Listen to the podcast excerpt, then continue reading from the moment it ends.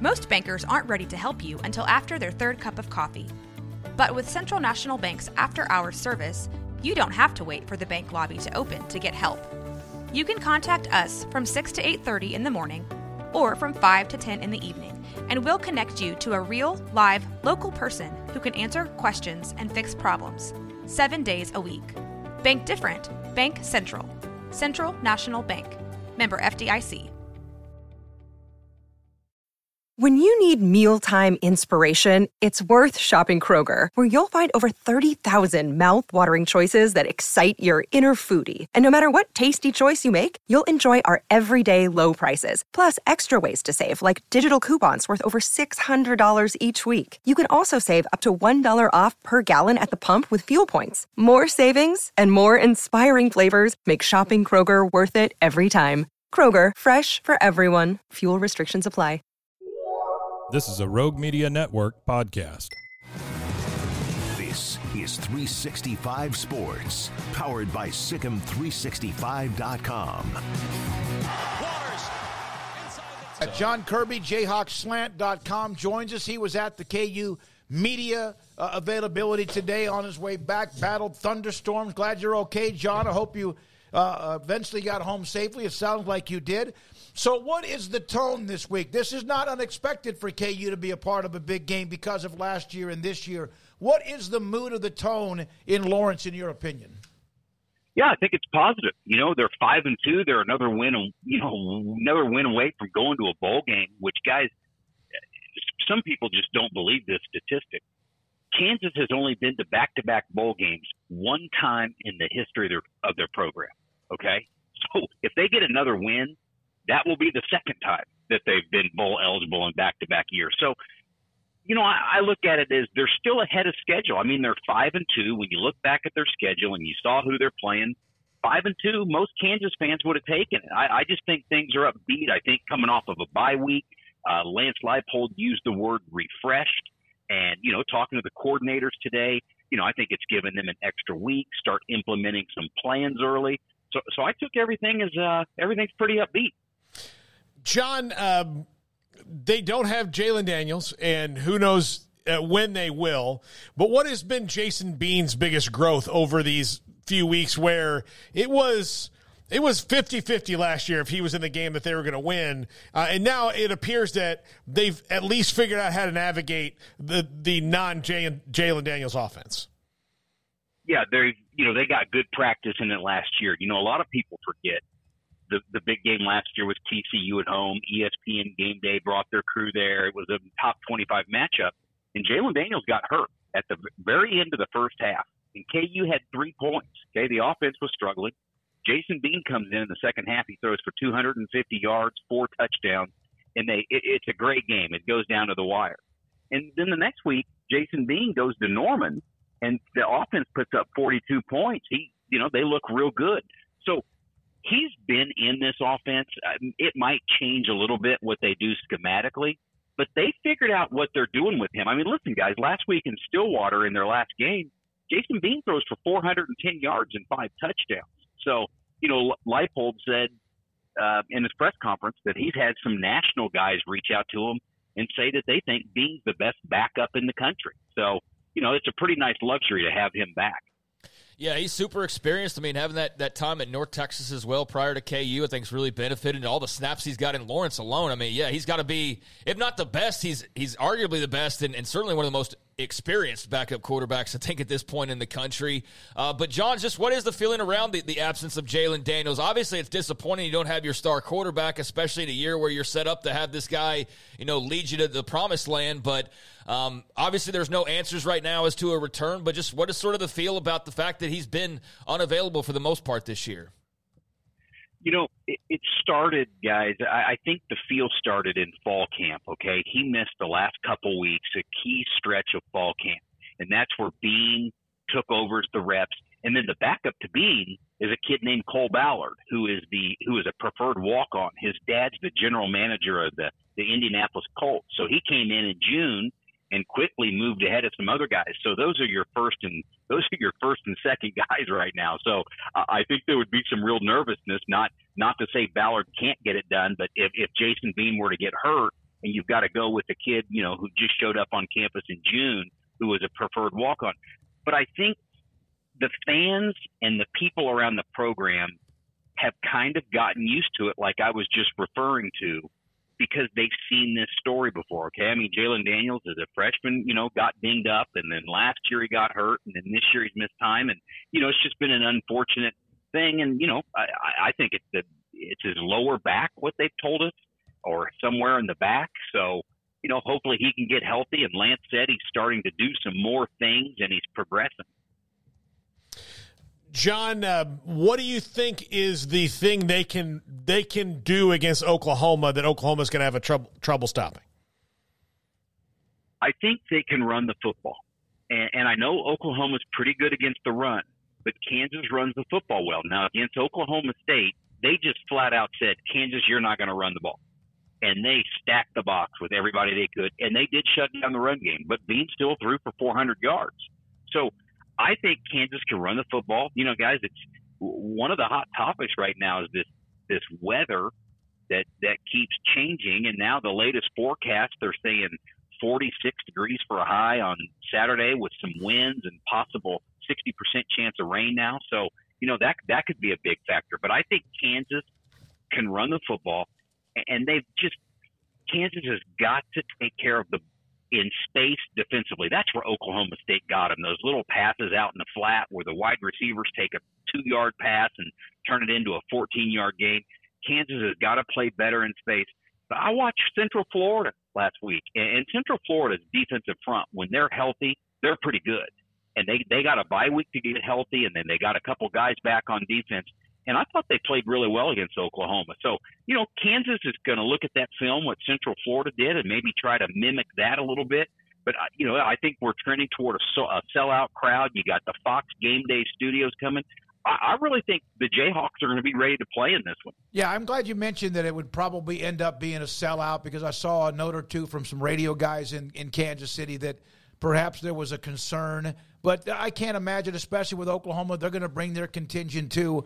What a great set. And just to think about, Jon, so many games that the stands were empty and what they've been able to get to now the last couple of years. Well, I think that's, you know, the, the attendance is such a hot topic. It's every week. It's on our message boards, wherever you go. Is this game going to sell out? What's the crowd going to be like? You know, guys, you got to look back at this, okay? And and I see both sides of the story here. You know, everybody says, "Well, hey, they're turning it around." You know, the fans need to be there and support it, and they do. But also, they went 14 years of never winning more than three games in the season. Mm-hmm. All right. So, I mean, you lose a lot of fans. I don't care whether you call them fair weather fans or not, or what the term is. When you go that long without having any success, you lose your fan base. I mean, most anybody would. Even a even a great program sure there, there's going to be people in the seats, but there may not be as many. So I, I think that I really think the fans have supported. There were several sellouts last year. I think this game will sell out. I still think you got a couple more that will sell out. And if you look back at this, you're probably going to have seven or eight sellouts in two years, which at Kansas is not bad at all considering the the recent history. Yeah, not at all. Yeah, takes more than a couple years to erase 14 years, right? I mean, it takes Great it takes point. a little bit of time to ramp everybody's uh, beliefs back up. But Lance Leipold certainly seems to be uh, doing that job at a, at a very high level right now. What jumps off the page to you about Oklahoma? I mean, they've got a fun offense when it's especially when it's clicking. Great quarterback. The defense really is the story, though. What from a Kansas point of view, do you think is the, the biggest concern or wonder about how this game might play out on Saturday? Well, offensively, they, they do worry you because Kansas has had trouble in space. And that's one thing Oklahoma will do. They get that, they, you know, they're up there snapping that ball every 15 seconds and they're running to the line and they start getting you winded and they start getting the ball out quick and they let their, their skilled players do some things in space. You know, watching Oklahoma, you know, they've always had some of those big, nasty linemen. Just watching them here lately, it didn't, don't know if maybe the inside guys are quite as physical and, and will maul you like they did. I don't know if their running games is good. But, you know, when you look back at Texas, Gabriel led the team in rushing, he ran for over 100 yards. So, again, those are things that worry me, worry me about the Jayhawks because they've improved defensively. They're more physical, but I still don't know if they're a whole lot more athletic than they were last year. So playing in space is a concern. And then when when they're on when they're on offense, they've got to run the football. That that is really what they can do. You know, Bean can get a little bit of option going in Andy Kotelnicki's system. They've got two really good running backs. I mean, that, Neal and Hishaw may be the best one-two punch in the Big 12. I mean, a little bit different styles, but but they get the job done. Hishaw's a physical runner. So if Kansas can get that going and you get a little bit of cold weather coming in there and they start milking that clock, I think it's going to be a good one.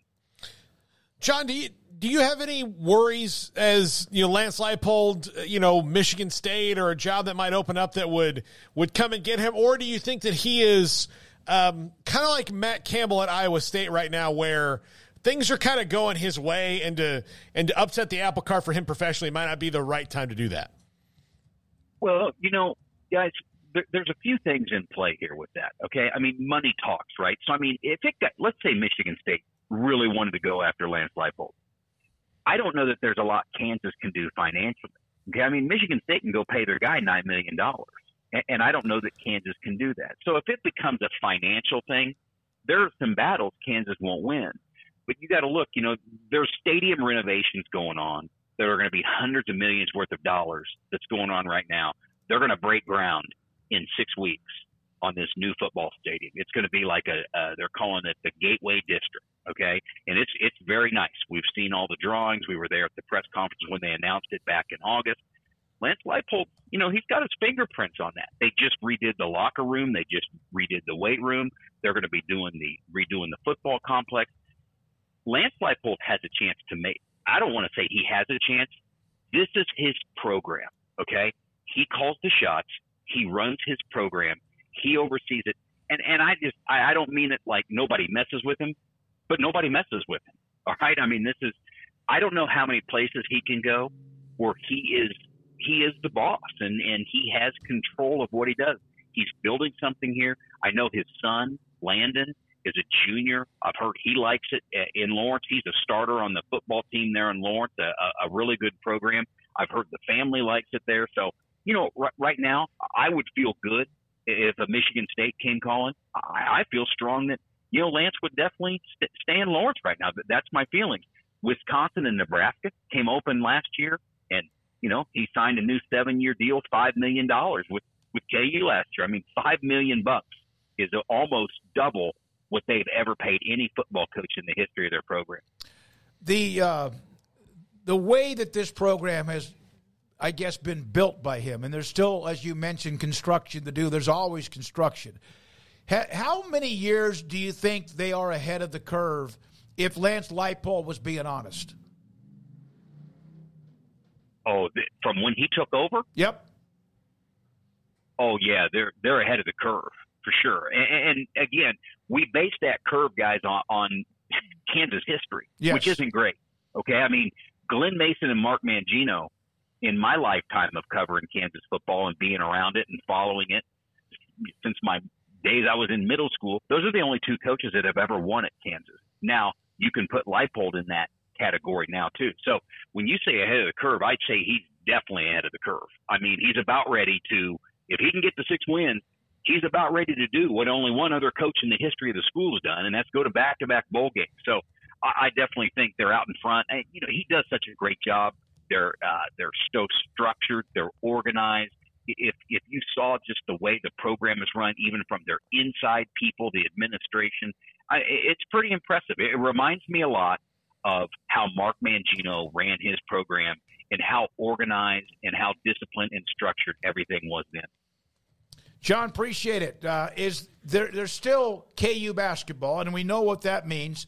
What is the juggling act right now, and how much fun will that be to have this football team for the second consecutive year locked in, and yet we also know it runs that campus in Lawrence? Yeah, you know it's a, it's a great time. I mean, if you're a Kansas fan, I mean, yeah, that's that's several months of, of good sports running together. I mean, they haven't seen that in such a long time. You know, back in 2007, you know, they they went to the Orange Bowl that year and beat Virginia Tech, and in the same year they won the national championship in basketball. So, you know, they've seen good times, but with what what Lance is doing right now with that football program, And with what Bill Self has done and built with the basketball program, you know, you got two guys that are going in the right direction. Thank you, Jon. Appreciate it. Glad you were safe on your trip back to get the Lawrence uh, back to Kansas City. Jon Kirby with JayhawkSlant.com. He is so right about when a team starts to win and everyone's like, my God, every it it man, you're talking about having to almost redevelop or completely renovate a fan base's not only the butts in the seats, but the mentality of don't fool us or we don't know if we believe you yet. Well, it's kind of like, okay, say um, you have somebody who's habitually late to work, but they're a good employee, right? You, they when they do work, they get there, but you have to lay the law down of, hey, you cannot be late anymore. Well, for a little while, even though they might be on time and on time and on time and doing it right, you're still going to think like, man, they were late a lot before. And so it's going to be a long time before they prove to you that they're not going to be late again. That's probably how a lot of Kansas fans feel because they're like, okay, they're enjoying it now, but you know, they've got to get to the point where they trust him where the other shoe's not going to drop and they're not going to they're fall back into the abyss. Yeah, I mean, it, it is a, a, basketball school still. I mean, it, it, always will be. They will always have the preference of, of fans out there, and um, you know, there's there's never ending buy-in there that's been established goodwill over decades of play now at this. And yeah, now you've got a couple of years of good football. They didn't just follow bad football; it followed the worst football in the entire country. It followed scandalous football. It followed just bottom of the absolute bottom rung brand of football there for a little while. So it's not like you're just oh well they didn't win much. It wasn't it wasn't just that. It was they didn't win much and they were awful. I mean, lowest of the low uh, in in terms of competitiveness and just uh, the way a program should operate. And, you know, now Lance Leipold had to come in and basically put out fires left and right and rebuild that thing from ashes. And uh, he's doing a good job with that. But it is and will always be basketball minded. Mm-hmm. And uh, it's going to take, yeah, more than a couple of years to suddenly just jam pack the stands. But at the same time, like, you know, you point out a tweet, which, you know, when's Twitter not complaining about something? But all due respect to the people, like I can't believe it's not a sellout. But it was also what Monday, Tuesday when they posted that, and here we are, and he's saying they're going to be well on their way to a sellout. So like you know.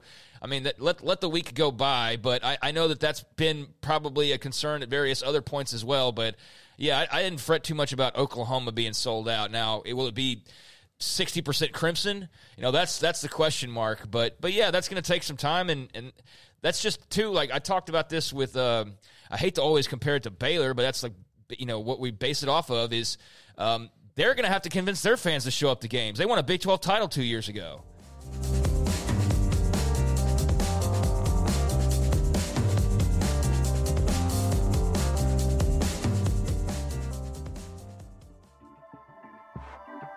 This has been a Rogue Media Network